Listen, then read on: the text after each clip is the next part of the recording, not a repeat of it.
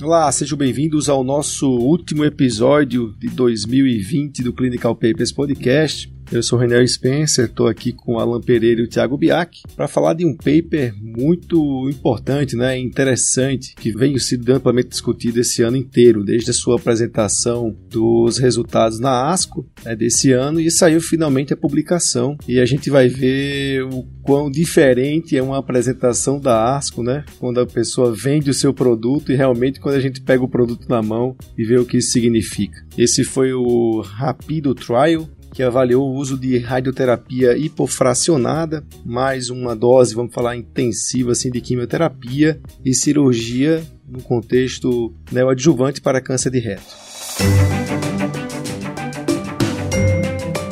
Os melhores papers publicados, interpretados a fundo por um time de especialistas em oncologia. Seja muito bem-vindo a mais um episódio do Clinical Papers Podcast.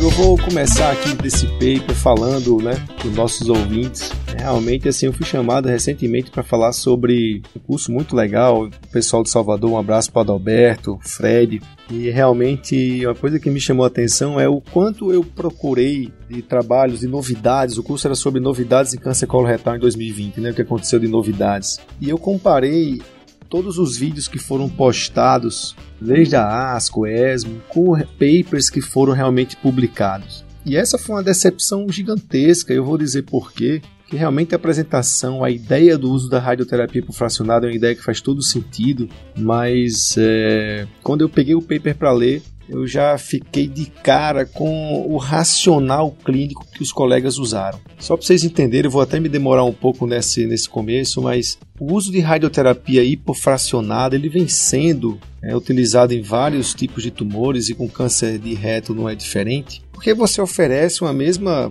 dose efetiva num tempo bem mais rápido, né? Então, em vez de você fazer uma dose distribuída em vinte e oito, sei lá, um mês de radioterapia, você oferece isso em uma semana. Isso surgiu de dois grandes cenários. O primeiro eram os pacientes com câncer de reto que tinham alguma complicação e ficava aquele receio de operar e não fazer nada, então eles faziam essa radioterapia short course, né, um hipofracionada, e operavam com uma semana, esses pacientes complicados, com alguma fístula, por exemplo, e que isso seguiu em frente em pacientes metastáticos, onde a ordem, né, a ideia é fazer mais quimioterapia o mais rápido possível. Mas aí o controle local com a radioterapia para um tumor de reto, é, todo mundo ficava com medo, então não, vamos fazer o esquema hipofracionado, a gente faz uma semana e uma semana depois o paciente já está recebendo quimio. Então o uso da radioterapia hipofracionada ele tem esse ímpeto assim, de oferecer quimioterapia precocemente. No entanto, as coisas foram acontecendo de tal maneira que, poxa, parece que a hipofracionada é a mesma coisa mesmo. Vamos esperar, então, um pouco mais para operar, em vez de uma semana, vamos fazer o esquema padrão. Então a gente faz uma radioterapia hipofracionada e espera lá oito, doze semanas para operar, e alguns trabalhos saíram nessa linha. E quando eu soube desse trabalho, eu pensei, não, os caras vão comparar a mesma coisa, só que usam uma radioquímica convencional e uma radio hipofracionada para ver se tem alguma diferença entre esses esquemas de radioterapia. Mas a introdução, a ideia do trabalho não foi essa. Não sei o que vocês concordam comigo. Assim, acho que a gente, a gente precisa entender esse trabalho, na verdade, num contexto aí de que cada vez mais vem sendo explorada essa questão aí que eles chamam de T N T, né, de terapia neoadjuvante total. Essa questão da, da recidiva local, ela começou depois da, da era aí de onde começou-se a operar com a cisão total do mesorreto, a gente viu que o, o impacto da radioterapia ele é menor, obviamente, quando você faz uma cirurgia oncologicamente adequada no reto. E aí eu costumo falar que o tratamento do câncer de reto ele tem três pilares, né? Enfim, cirurgia, radioterapia e quimioterapia.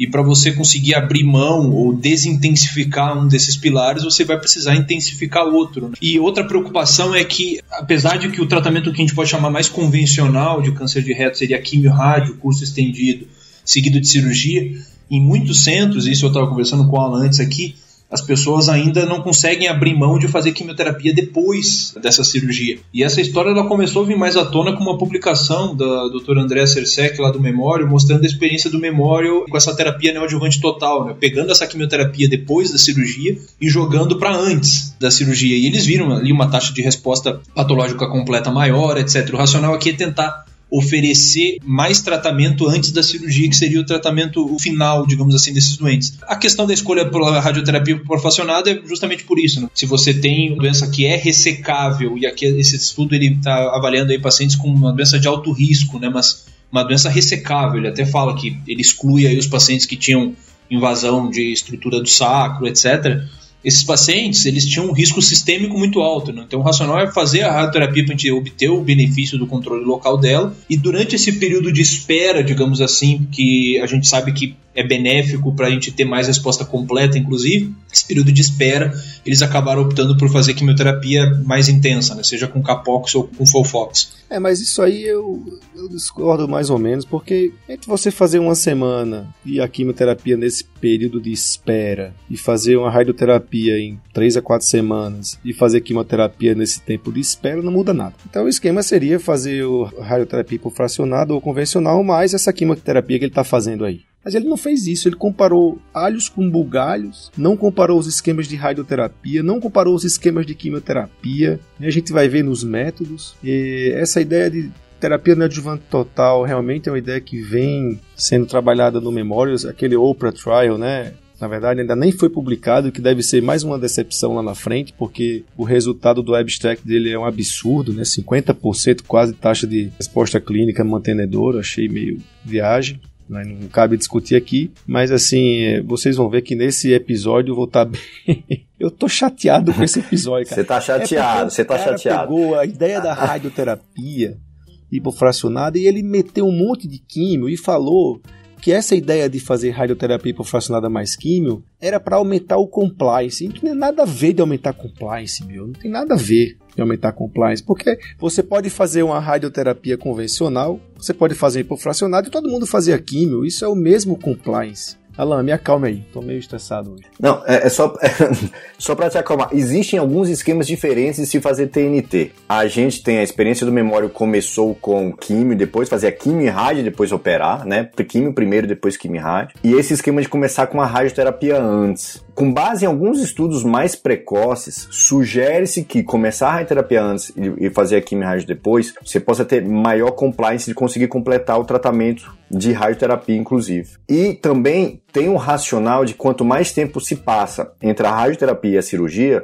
você pode aumentar taxas e respostas com isso. Então, os esquemas que começam com rádio e depois faz a químio, comparado com os esquemas que fazem químio e depois a químio e rádio, sugere que você consegue mais taxa de resposta quando você tem um tempo maior entre a radioterapia e a químio. Então, o Rapido Trial teve esse racional de começar com a radioterapia curso curto e jogar a químio, ao invés de fazer químio e depois fazer químio e rádio, como era a experiência do Memorial. Vamos lembrar que esses trabalhos que fazem mais curso curto são, na sua gigantesca maioria, todos europeus, né? E a radioterapia de curso curto versus a radioterapia normal, vamos dizer assim, de curso longo, ninguém nunca provou que uma era superior à outra. A gente tem estudos aí de fazendo radioterapia com curso curto versus a radioterapia convencional, e tanto dados de controle local quanto dados assim sobre a vida global, não tem nada que prove inequivocadamente que o esquema que a gente herda da experiência americana de fazer quimio e rádio convencional é realmente superior. O que a gente tem de dados é assim, maior taxa de resposta e talvez uma maior preservação de esfíncter da stage, mas com aquele problema que todo mundo sabe, que na radioterapia normal de curso curto, você faz a radioterapia de curso curto e já opera em seguida, sem tempo para esperar uma resposta downstage. E a gente vai ver nesse estudo que a quimioterapia antes da cirurgia, ou seja, o esquema de neoadjuvância total, você acaba tendo que dar esse tempo a mais entre a radioterapia e a cirurgia. E isso, junto com a ação da quimio, gera maior taxa de resposta. Então não é a única abordagem de terapia neoadjuvante que a gente tem. A gente tem, inclusive, terapia neoadjuvante total com FOLFIRINOX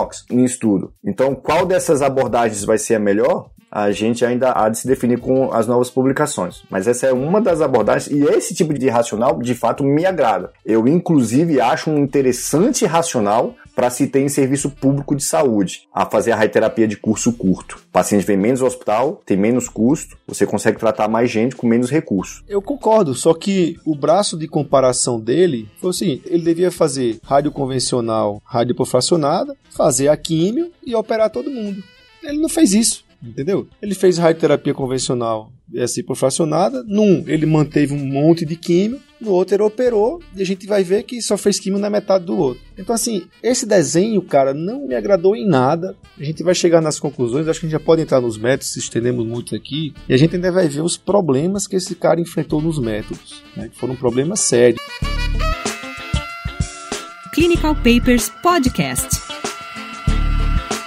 Essa questão, então, entrando nos métodos aí, esse estudo, então, é para pacientes com câncer de reto, né, localizado, uma lesão deveria estar aí a menos de dezesseis centímetros da marginal, e é importante ser dito que esses pacientes, eles eram incluídos se eles tinham câncer de reto considerado de alto risco, é, determinado, então, pela ressonância, como sendo um tumor T quatro A ou T quatro B, com invasão vascular extramural, M dois, com a fáscia mesorretal envolvida, ou com linfonodo lateral pélvico. O racional disso, na verdade, é pegarmos uma população que tinha um risco maior de recidiva, né? Então, inclusive, essa questão de N dois, linfonodo lateral pélvico, a gente sabe que são uh, fatores de risco importantes para recidiva à distância.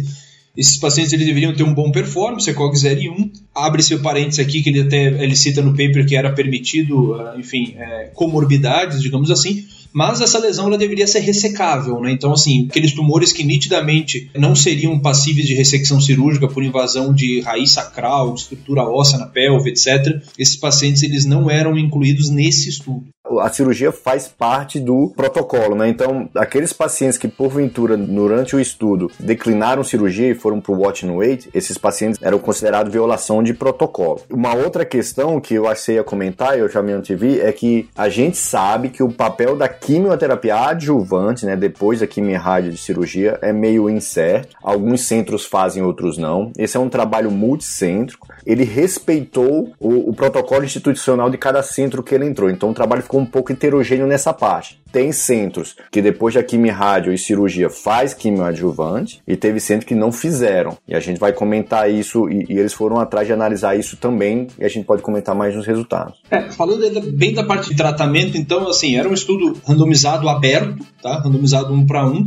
Acho que o grande mérito, na verdade, é que esse é um estudo totalmente desenvolvido pelos investigadores, a gente não tem envolvimento da indústria farmacêutica, e aí para quem trabalha com pesquisa clínica consegue imaginar a dificuldade real aí de você fazer um estudo em diversos países, incluindo Europa e Estados Unidos, randomizar novecentos pacientes, segá-los, randomizar por blocos, etcétera. Então, assim, realmente esse é um grande mérito dos investigadores. Randomizado, então, para um braço receber radioterapia de curso rápido, cinco dias. Esses pacientes, depois de onze a dezoito dias do término da radioterapia de curso rápido, eles começavam a químio, que era, na verdade, dezoito semanas de tratamento, ou seja, seis ciclos de Capox ou nove ciclos de FOLFOX, e duas a quatro semanas após o término dessa quimioterapia, eles operavam. Esse era o braço intervenção. O braço controle é o braço, enfim, considerado padrão, que seria a radioterapia de curso, quimio-radioterapia de curso longo, ao longo de vinte e oito frações, e num período entre seis a dez semanas, esses pacientes operavam. E como o Alan comentou agora há pouco, essa questão da quimioterapia adjuvante, ela ficava a critério do centro, se esses pacientes receberiam ou não quimioterapia adjuvante. Fica a critério do centro porque até hoje a gente não tem nenhum estudo fase três que mostre o benefício disso. No entanto, a gente sabe que em muitos centros essa é uma prática uh, rotineira e provavelmente deveria existir algum receio dos investigadores de perder recrutamento aí se eles não admitissem essa prática. Então, provavelmente, é, em função disso, eles mantiveram isso. E é como a gente estava comentando também agora, antes de, de gravar aqui, né, Alan? Se a gente pega o dado do IDEA, que mostra que para um câncer de cólon estadio três, eu não preciso fazer seis meses de quimioterapia, eu preciso fazer só três meses de quimioterapia. Não sei, eu acho que é muito difícil a gente ter um estudo de fase três que mostra algum benefício de fazer mais químio depois de quimio-rádio neoadjuvante, né? Ou seja, o que eu quero dizer é que talvez um, o benefício que alguns pacientes têm com quimioterapia, com câncer de reto, talvez a gente consiga com pouca quimioterapia. Não precisa de tanta quimioterapia para eliminar a doença micrometastática, né? Então, acho que essa é uma das coisas que a gente precisa manter em mente aí. Eu tenho um comentário sobre isso, Thiago, é o seguinte. Fazendo a conta de padaria aqui, um esquema convencional é o quê? O paciente vem no seu consultório, tem um câncer de reto. Então, ele chegou lá. Aí, você vai pedir estadiamento, blá, blá, blá, vai encaminhar para o oncologista. Então, vamos dizer que em quinze, a, no máximo trinta dias, o sujeito está pronto para receber a radioterapia. Aí, ele faz a radioterapia, vai no radioterapeuta, solicita para o convênio, blá, blá, blá. Então, em trinta dias, quarenta, o cara começou a radioterapia. Ele fez um mês de radioterapia. Aí, ele esperou oito doze semanas. Depois de oito a doze semanas, ele foi no convênio, pediu a cirurgia. Então, esse cara, entre o diagnóstico e a primeira dose de quimioterapia dele, meu amigo, é quase seis meses. Entendeu? Então fazer três ciclos, seis ciclos, dez ciclos não muda nada, porque esse tempo é muito longo. Eu acho que o único racional de neoadjuvância em algum tumor que pode existir por conta de tempo é nesse aqui. Então trazer quimioterapia para antes faz todo sentido, mas isso aí não muda em nada se você fizer uma quimioterapia em vez de em vinte dias, em trinta, quarenta. É, então, é uma diferença muito pequena se a gente fizesse, por exemplo, radioquímio convencional e começasse logo a químio e só operasse depois, como o Memorial faz no O P R A. A questão do, do... Foi desenvolvido no Memorial desse jeito porque, por incrível que pareça, eles têm a dificuldade de começar a radioterapia rápido. Então, por isso que eles começam a quimioterapia logo, que em três dias eles conseguem passar um porte e começar um FOLFOX. Existia a preocupação de se esse tumor progredir na vigência da químio e eu perder essa janela. Não seria melhor começar com rádio? Mas aí tem um outro estudo deles publicado posteriormente que mostra que isso acontece basicamente em câncer de reto que tem estabilidade de microsatélite, que quem sabe que é algo extremamente raro, um por cento dos cânceres de reto. Então, também é, é algo ok, digamos assim. Essa aqui é a grande questão. Ele comparou uma coisa com outra que não tem nada a ver, entendeu? A gente sabe, tem centro que nem faz quimioterapia adjuvante, entre aspas, porque realmente, você fazer quimio depois de seis meses, meu amigo, o que é que vai adiantar? Então, esse aí é um ponto que eu acho que é uma falha grave de metodologia. E aí, se a gente pegar a metodologia agora, os caras começaram com endpoint primário, que era tempo livre de doença, e depois de um ano do estudo rolando, falou, rapaz, esse endpoint não dá certo não, porque a gente nunca vai sair de um ponto zero, todo mundo começa doente, fazendo rádio e químio, blá blá blá, sem intention to treat. Os caras mudaram o endpoint depois de um ano, né, para tempo livre de doença relatada, depois vocês me falam bem o que é isso aí. E os endpoints secundários, que é a ressecção R zero, é resposta patológica e qualidade de vida. Para isso, eles calcularam duas análises interinas, uma com duzentos e vinte e seis eventos, outra com trezentos e trinta e nove eventos, para achar uma diferença de dez por cento, de cinquenta por cento para quarenta por cento em termos de recaída, envolvendo metástase local, tudo. Cara, eles não chegaram nesse valor. Eles chegaram na análise serina e falaram, ó, nós não conseguiríamos chegar a isso em três anos, vamos ter que mudar. Aí eles mudaram isso no meio do estudo, um novo cálculo para uma diferença de quase dez por cento, né, de sete vírgula cinco por cento, de trinta versus vinte e dois vírgula cinco por cento. E adivinha qual foi a diferença final? A gente vai ver o resultado. Parece assim, a impressão que eu tenho é assim, cara, a gente tem que ganhar isso de qualquer jeito, tem que ser positivo de qualquer jeito, sabe? Um estudo que, eu não sei se as pessoas envolvidas nesse estudo, eu não fui atrás das pessoas, mas eu achei falhas metodológicas graves, cara. Entenda, a gente vai tirar coisa boa desse estudo, mas é assim, pescando coisa boa nele, que na verdade é o que eu acho que a radioterapia fracionada ela tem que responder é o quê? Em relação à terapia convencional, ela pode ser equivalente? Essa é uma boa pergunta. É como o Alan falou, porque se for equivalente, meu amigo, um país como o Brasil, faz fracionada em todo mundo, não precisa, né? Então é equivalente? É, ok, vamos seguir em frente. Eu posso usar a radioterapia fracionada, por exemplo, para fazer o watch and wait? Isso é uma resposta meio bacana, vamos fazer watch. Eu posso usar a radioterapia fracionada em doença bulk?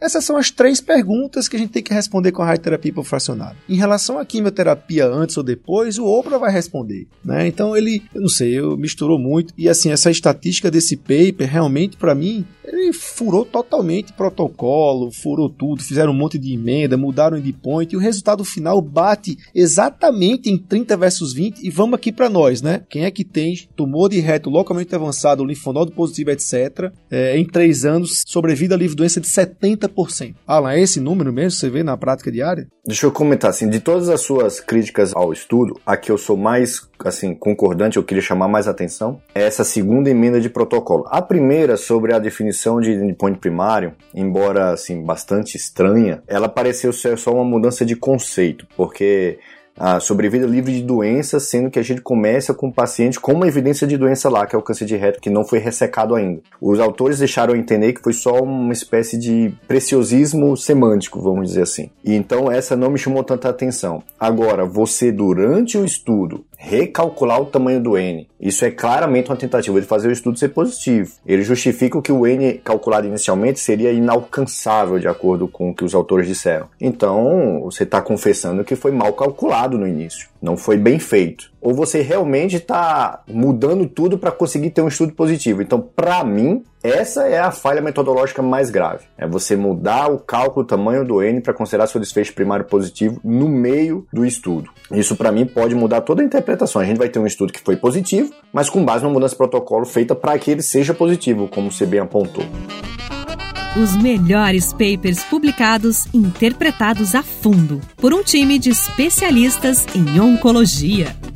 Eu queria estressar esse ponto que, embora a gente tenha uma influência norte-americana muito grande de radioterapia de curso longo, a gente tem dados mostrando que a radioterapia de curso curto não perde para a radioterapia de curso longo em vários aspectos. Se a gente puder dar passos para trás, o maior avanço que a gente teve em câncer de reto foi a excisão total do mesorreto. Isso, de longe, foi o que trouxe mais benefício. A gente tem tentado melhorar isso. E se eu puder trazer uma frase que eu ouvi de um colega meu, aqui, o, o Gustavo Fernandes, aqui do Ciro de Brasília, muito interessante, vocês podem perceber que há décadas a gente está discutindo aqui os mesmos tratamentos que a gente já usa, né? Radioterapia, cirurgia e quimioterapia. Não tem droga nova, não tem esquema novo de rádio, não tem, assim, a cirurgia nova são as mesmas que a gente já usa há alguns anos. A gente só está discutindo formas diferentes de usá-las, né? São esses os avanços atuais de câncer de reto, que é algo relativamente interessante. Ninguém aqui está falando de nova imuno, nova droga-alvo, em terapia de reto localmente avançada. A mudança do endpoint, do cálculo do tamanho do endpoint primário é a principal falha metodológica, é o que a gente tem que deixar assim muito claro, que a gente pode estar lidando com o estudo positivo, mas gambiarradamente, vamos dizer assim, positivo. O jeito como se organizou os tratamentos, Daniel, eu sou menos crítico, assim, me agrada começar a radioterapia de curso curto primeiro e fazer a quimio depois, embora a gente, essa resposta final de qual será o melhor esquema em T N T vai vir com o resultado dos outros estudos que vão vir aí. Alan, isso me agrada e muito. A ideia é sensacional. Uma rádio rápida, químio antes, cirurgia bem feita depois. Essa ideia é incrível. Agora, para fazer um estudo, para mostrar isso, podiam fazer um estudo de não inferioridade, eles podiam ver outra coisa, entendeu? Eu acho que o estudo foi mal feito para mostrar algo incrível. É por isso que eu tô tão chateado, porque eu acho essa ideia sensacional. Acho que vai dominar, inclusive. E muito obrigado para dizer sobre a ressecção total do mesorreto, porque é o maior ganho, né, de tudo em relação à cirurgia. A gente tá discutindo aqui melhores de seis, oito por cento numa coisa, cinco, oito por cento noutra coisa. Eu quero fazer a minha crítica, velho. Eu só elogiei até agora, eu queria criticar uma coisa desse estudo que eu fiquei uh, encafifado aqui. O desfecho primário é esse, como se fosse aí uma sobrevida de doença que eles modificaram ali a semântica depois, etcétera. E aí, automaticamente, eu fui ver como que eles procuravam essa recidiva aí. Porque, se a gente imaginar que a gente está fazendo radioterapia nos dois doentes, e ele mesmo deixa muito claro que o motivo de fazer essa quimioterapia é para a gente reduzir principalmente a doença à distância. Aqui, a recidiva local, se a gente está fazendo excisão total no mesorreto e radioterapia neoadjuvante, a recidiva local, obviamente, ela não vai ser o maior problema. Essa quimioterapia neoadjuvante aí, ela não deveria ter impacto como não teve. E eu fui ver como que eles procuravam essa doença à distância. Eles faziam exame aos doze e trinta e seis meses, então ao término de um ano e três anos, e esse exame no tórax poderia ser uma tomografia ou raio-x, e no abdômen poderia ser uma tomografia ou ultrassom de abdômen. Então, eu posso estar fazendo dois exames com um ano e três anos, eu posso estar fazendo um raio-x de tórax e um ultrassom de abdômen desses doentes, para detectar uma recidiva ou não à distância. Então, assim, isso... E ele não deixa claro quantos por cento fez cada um dos exames em cada um dos braços. Então, automaticamente, o que pode estar acontecendo é eu não ver recidiva, certo? Eu posso não ver uma metástase hepática de um centímetro e pouco no ultrassom, uma metástase pulmonar de um centímetro, dois centímetros no raio-x de tórax, etcétera. E isso automaticamente me traz as minhas curvas mais para o mesmo ponto, digamos assim. Ah, e isso se confirma depois que a gente vai conversar, pode se confirmar com o dado de sobrevida global que é igual, né? Ah, isso aí é gravíssimo, né? Legal, vamos seguir em frente. Ou aqui na tabela, dá até vontade de... Não entendo a minha frustração, que a ideia é muito linda, cara. Eu...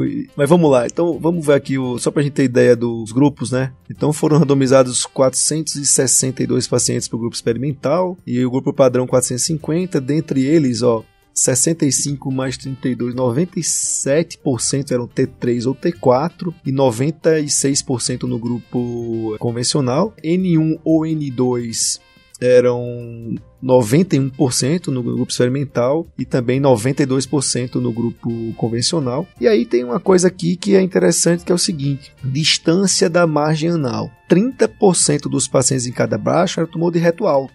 Coisa que a gente não irradia, a gente só irradia T quatro. Talvez esse número bate um pouco com os C T quatro lá de cima, não sei se eles irradiaram só os T quatro, mas como era randomizado, provavelmente não. Então a gente não irradia isso, mas tudo bem, os trabalhos realmente pegam esse valor como padrão, tipo abaixo de dezesseis centímetros da borda anal ou abaixo de quatorze da linha pectina. Eles incluem isso geralmente. E aí em relação à quimioterapia adjuvante, quarenta por cento em cada braço. Tem um negócio aqui interessante, que é assim, ó, tratado no hospital com com política de quimioterapia adjuvante. Aí no grupo experimental, quarenta e um. Mas qual a diferença? Esse cara não vai fazer essa quimio mesmo. Então, o que ele diz aqui para mim é que quarenta e um por cento dos pacientes não receberam quimioterapia adjuvante padrão no braço convencional. quarenta e um por cento, quase metade, se é bom ou ruim, se não, não receberam quimioterapia. E em relação aos pacientes que foram excluídos do protocolo, né, trinta e quatro foram excluídos, dentre esses quatorze pacientes watch and wait e do controle onze. Aí o que é que eu falo aqui? Veja bem, isso é estudo randomizado, meu amigo,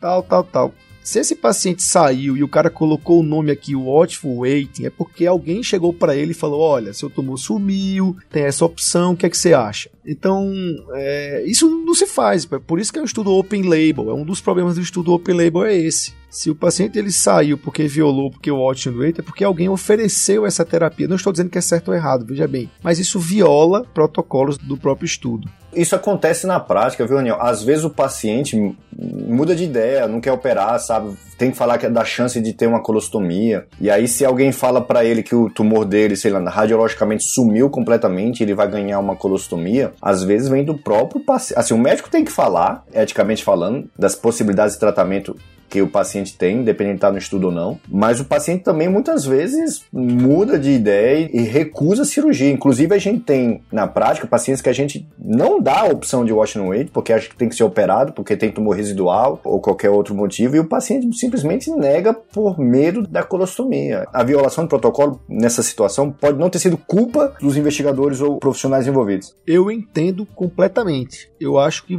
você está corretíssimo. Só que veja bem, seis pacientes recusaram a cirurgia, quatorze o watchful wait. Então aqui era o seguinte, vinte recusaram a cirurgia, no outro, dezesseis recusaram a cirurgia. Ponto final. Quando ele coloca o watchful wait é porque ele ofereceu ao paciente opções. Isso dentro de um projeto, de uma pesquisa, você não pode oferecer opções. Isso é mundo real, é bacana de ver, você começa a entender, etcétera. Mas isso é violação de protocolo, em termo conceitual. É o que acontece muito lá no, no Memorial. Mas você tem razão. Eu ofereceria a mesma coisa, sem dúvida. Entre uma amputação e outro wait, um paciente que respondeu, ok, vamos seguir o jogo.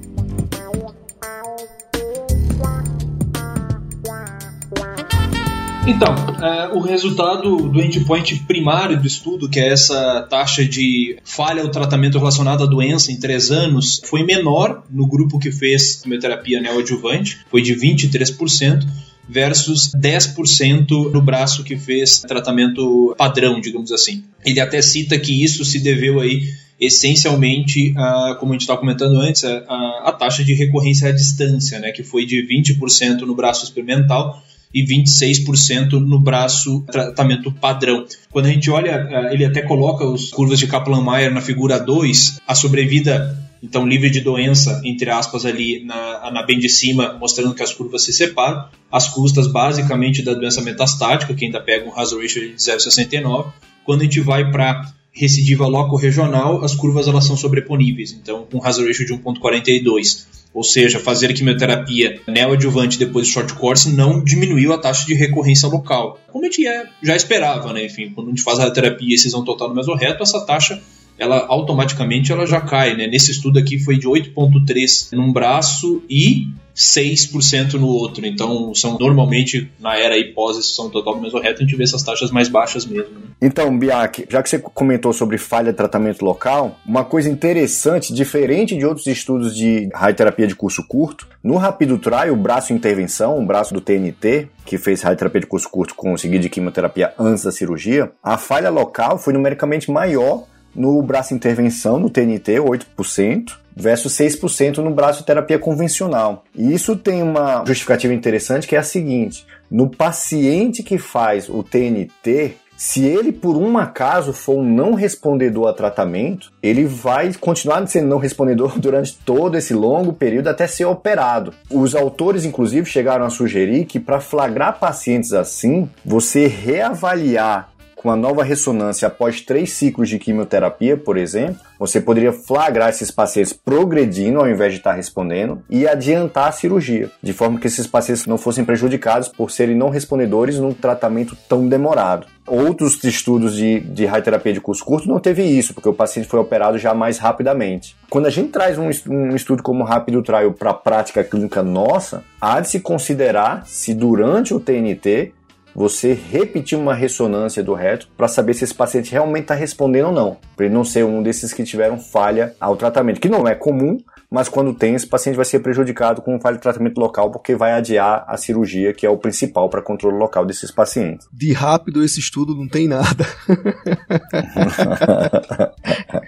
E tem uma outra questão, assim, em relação à questão da recidiva local, assim, qual que é o tumor que vai ter recidiva local? Essencialmente vai ser o tumor T quatro, né? A gente tem trinta por cento de tumor T quatro nos dois braços, né? A maior parte dos pacientes era um tumor T três, sessenta e cinco por cento deles eram T três e sessenta e cinco por cento deles eram N dois. Então, assim, a gente já parte de uma população que mais comumente a gente vê recidiva à distância do que recidiva local também, né? Mas só pra você ver, a taxa de resposta patológica foi maior no grupo intervenção, mas foi no grupo intervenção onde a gente teve maior falha de tratamento local. Embora isso seja contraintuitivo, a explicação estaria aí, que apesar de poucos pacientes serem os que não respondem, são esses os que não respondem que vão demorar muito para serem operados. E daí vem o maior problema de maior taxa de falha local. E daí que vem esse racional de que talvez você repetir uma ressonância no meio do tratamento, né, o adjuvante, você possa flagrar esses pacientes e eles serem resgatados cirurgicamente. Mas, Alan, você tem toda a razão. Na prática, a gente vê, né, até o Rodrigo Pérez, o Guilherme, eles têm uns slides mostrando exatamente isso. Existe uma resposta boa no inicial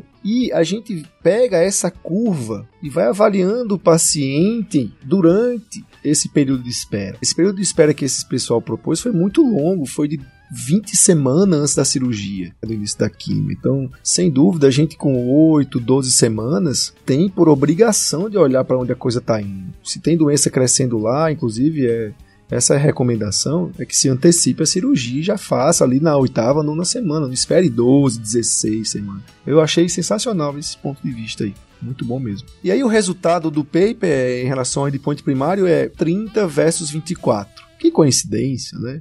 Exatamente igual que o cara planejou, mais ou menos. E aí uma coisa que ele entrou muito foi nessa resposta patológica completa, que foi vinte e oito por cento no braço de intervenção versus quatorze por cento no braço convencional. quatorze por cento é um número baixo do que a gente vê hoje, levando em consideração que houve uma maior espera, como a gente acabou de comentar, em relação ao braço da hipofracionada. O que é que isso me diz de maneira indireta? Olha, para terapias watchful waiting, a hipofracionada parece que pode ser feita também. Quer dizer, que esse era um medo, né? Será que dá para a gente fazer isso? Em relação à ressecção R zero e R um foram completamente iguais os braços, a margem circunferencial também foram iguais, que isso era um medo também, que se tinha. A resposta patológica completa realmente, T zero, T um, T zero principalmente teve mais casos, né, em relação a, a quem fez o esquema do, do protocolo, assim como o N também, mostrando a resposta. E aí um dado que, esse era o dado mais importante, eu acho, com essa antecipação da quimioterapia, é o seguinte, essa, essa falha, né, então a gente teve de quatrocentos e sessenta e dois pacientes, quatrocentos e vinte e seis fizeram cirurgia no braço de intervenção, cento e vinte e oito recaíram. E dessas cento e vinte e oito recaídas, oitenta e seis, ou seja, sessenta e sete por cento foram metástase à distância. E o braço controle, quatrocentos pacientes foram operados de quatrocentos e cinquenta, né, oitenta e nove por cento, um pouco menos do que os noventa e dois do braço de intervenção. E houve cento e cinquenta e duas recaídas. Dessas, cento e vinte e três, ou seja, oitenta e um por cento metástase. Então, oitenta e um versus sessenta e sete, realmente houve menos metástase no braço que se antecipou à quimioterapia. Esse é um dado interessante do estudo. Mas isso não se refletiu em ganho de sobrevida global, né? A sobrevida global, ela foi igual entre os dois braços, com P de zero vírgula cinquenta e nove, e realmente esse ganho não se refletiu em sobrevida global. Por falar em sobrevida global, a gente tem apanhado para trazer ganho em sobrevida global desde a chegada da excisão total do mesorreto, só para relembrar a importância da evolução cirúrgica no tratamento. Vamos lembrar daquela questão de que quase metade dos centros tinha protocolo de fazer quimioterapia adjuvante. Os autores fizeram análises quanto a isso e mostrou que a quimioterapia adjuvante não teve, assim, nenhum papel em melhorar os desfechos desses pacientes. Lembrando que quimioterapia adjuvante em câncer de reto, mesmo no esquema convencional, é muito incerto hoje em dia. Dos estudos prospectivos que a gente tem, eu trouxe esses, os nomes desses estudos e datas só para fazer um breve sumário. A gente tem o E O R T C vinte e dois mil novecentos e vinte e um, publicado no New England em dois mil e seis. Foi um estudo que comparou quimio rádio versus rádio numa segunda randomização, fazer quimio adjuvante ou não. Foi negativo para o benefício de quimioterapia adjuvante. um outro estudo chamado Proctor Script, publicado na Annals of Oncology dois mil e quinze, que comparou fazer a adjuvância com cinco-fluoracil ou capecitabina versus nada, também foi negativo. A gente tem estudos retrospectivos sugerindo algum benefício de fazer quimioterapia adjuvante. A gente tem meta-análise sendo negativo de fazer quimioterapia adjuvante. E a gente tem uns três estudos randomizados prospectivos comparando combinação de quimio, tipo FOLFOX ou Xelox, versus fluoropyrimidina isolada. Dois foram positivos, um deles o estudo de fase dois Ador, que muita gente usa como a maior justificativa, e um foi negativo, o PETAC seis. Então é completamente incerto o benefício de quimioterapia adjuvante no cenário de reto. De fato, o maior benefício se deriva do tratamento que você faz antes da cirurgia e da cirurgia em si. E esse estudo só reforçou isso. O paciente ter sido tratado em centro que fazia quimioterapia adjuvante ou não, não fez diferenças nos seus desfechos.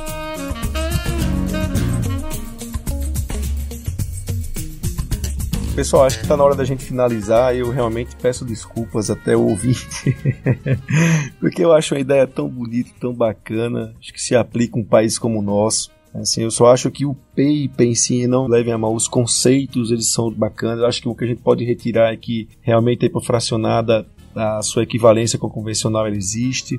Antecipar a quimioterapia melhora a resposta patológica, isso vem sido mostrado.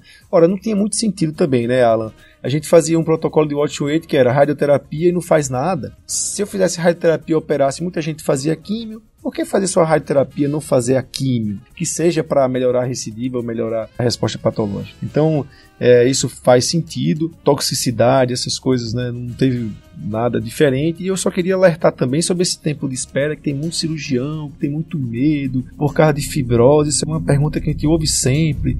Para o cirurgião isso muda. Olha, isso é pura balela, isso não muda nada. Se você obedecer o mesorreto, você pode esperar dez, vinte e um anos... Ah, um caso de uma recidiva, de um S E C em dois, três anos, isso é uma coisa particular, mas você esperar, é, tanto que os trabalhos hoje fazem assim, é, ressecção cirúrgica em até dois anos, isso realmente muda muito pouco em termos de técnica cirúrgica se a gente obedece os padrões oncológicos de ressecção de lesão total do mesorreto. É, a gente que trabalha em serviço público de saúde, eu não posso deixar de trazer esse dado que é interessante. Os pacientes que fizeram tratamento no braço intervenção, né, o T N T, com radioterapia de curso curto, eles vieram ao hospital receber alguma forma de tratamento em média doze dias. Os pacientes que fizeram o tratamento convencional tiveram que vir ao hospital vinte e cinco a vinte e oito dias. Então eles tiveram que entrar num regime hospitalar, não é internar propriamente dito, mas tiveram que vir ao hospital muito mais vezes. Isso não só tem uma questão de custo, que para o sistema público é ruim, mas num cenário de pandemia, onde você quer manter esse paciente longe do hospital, em casa, isolado, seria ainda mais importante. O benefício de se fazer radioterapia de curso curto num cenário de recursos limitados é muito interessante. Eu ainda digo mais, no serviço público onde eu trabalho, eu tenho planejado a aposentar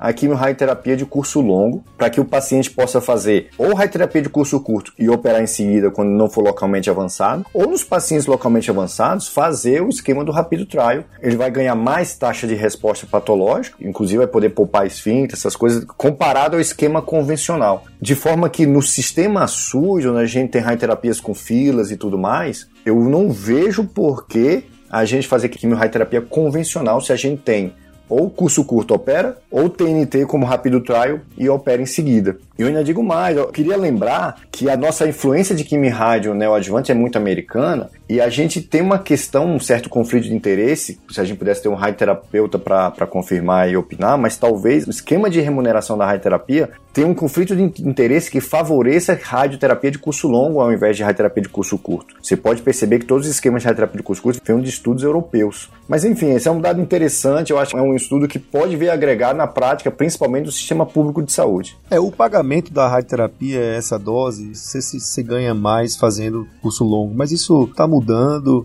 existem os famosos bundles, pacotes, e os convênios estão vendo isso. É, realmente não é justo você diminuir, né, absurdamente, você tem que pagar pelo tratamento. As coisas estão caminhando nesse sentido, Alan, mas você tem toda a razão. E num país onde, assim, tem que lembrar que a grande maioria dos municípios não tem máquina de radioterapia, né? Os pacientes estão viajando, pegando ônibus para ir fazer radioterapia numa outra cidade. Então, assim, você resolver isso em uma semana ou resolver isso em, um, em seis semanas faz total diferença para esses doentes, né? É isso, pessoal. Eu quero mais uma vez pedir desculpa aos colegas. Eu acho que a gente vai criando intimidade, né? Aí vai falando o que vem na cabeça e termina. Eu queria finalizar esse episódio, vai ser outro episódio do ano, eu tô muito feliz. A gente fez novas amizades, sim, né? A gente tentou ampliar e estamos nessa luta, né? Como fizemos alguns episódios de gineco, de urologia, estamos tentando ampliar o nosso time, a gente quer chegar mais longe no podcast, sem dúvida, esse ano foi um ano muito atípico, mas uma amizade que se fortaleceu aqui, né, eu, o Thiago, o Alan, realmente, eu acho que deu liga, né, o Alan é um cara sensacional, foi uma sugestão do Thiago para que ele entrasse no grupo, e realmente, Alan, aqui em público, queria lhe parabenizar, assim, o quanto eu lhe admiro, o quanto você... Cara, é sensacional. Aproveitar para fazer um convite de quando o Alan estiver aqui em São Paulo, a gente gravar um episódio de, direto de um boteco, né? É. é. Tocando raça negra. Fazer podcast, um episódio especial, podcast de boteco. E o Thiagão aí, né, como sempre, brilhando. Hoje a gente falou tanto, eu e o Alan, que o Thiago ficou calado, mas não é porque... Acho que é porque a gente queria falar mais desse peito. Thiago e Alan, finaliza o episódio, um grande abraço e até o ano que vem. Não, só agradecer, só agradecer. Acho que foi um ano difícil para todo mundo, né? Todo mundo bastante sobrecarregado em função dessa própria pandemia. A gente conseguiu aprender muita coisa, né, Raniel? A gente, principalmente a gente conseguiu aprender, e isso foi uma coisa que foi boa para nossa qualidade de vida do ponto de vista da gravação. A gente conseguiu aprender que dá para gravar de casa, né? Fomos obrigados em função do fechamento do estúdio e, graças a Deus, isso melhorou bastante a nossa qualidade de vida. E assim, acho que vamos, vamos tentar seguir nosso projeto aí de expansão dois mil e vinte e um. Se Deus quiser, vai vir cheio de coisa boa. E obrigado, Alan. Fenomenal você ter topado participar aí, acho que se agrega muito. Você... Como já falei abertamente em episódios anteriores, eu sou teu fã, então repito aqui novamente hoje, obrigadão mesmo por ter aceitado o convite, e vocês ouvintes aí também, obrigado pela parceria, espero que vocês estejam conosco aí em dois mil e vinte e um também. Grande abraço. Eu agradeço demais as palavras, assim, a admiração é, ela é mútua, pode ter certeza, e eu entrei no projeto justamente pela qualidade que ele já tinha antes de eu chegar, então meu objetivo aqui é não deixar a peteca cair, tentar manter a qualidade que você já vem construindo, é um projeto lindo, eu aprendo com os outros podcasts do qual eu não participo, que eu ouço, e é sempre muito interessante. Mais uma vez agradecer, desejar a todos boas festas de final de ano, e que o próximo ano ele seja, assim, menos atípico, né, que o novo normal volte a ser o velho normal o quanto antes.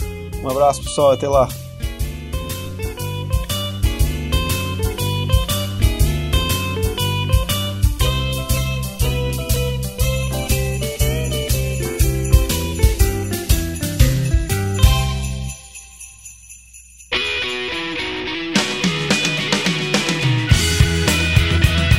Você ouviu Clinical Papers Podcast. A medicina que você faz hoje pode não ser a de amanhã. Mantenha-se atualizado com o Clinical Papers Podcast.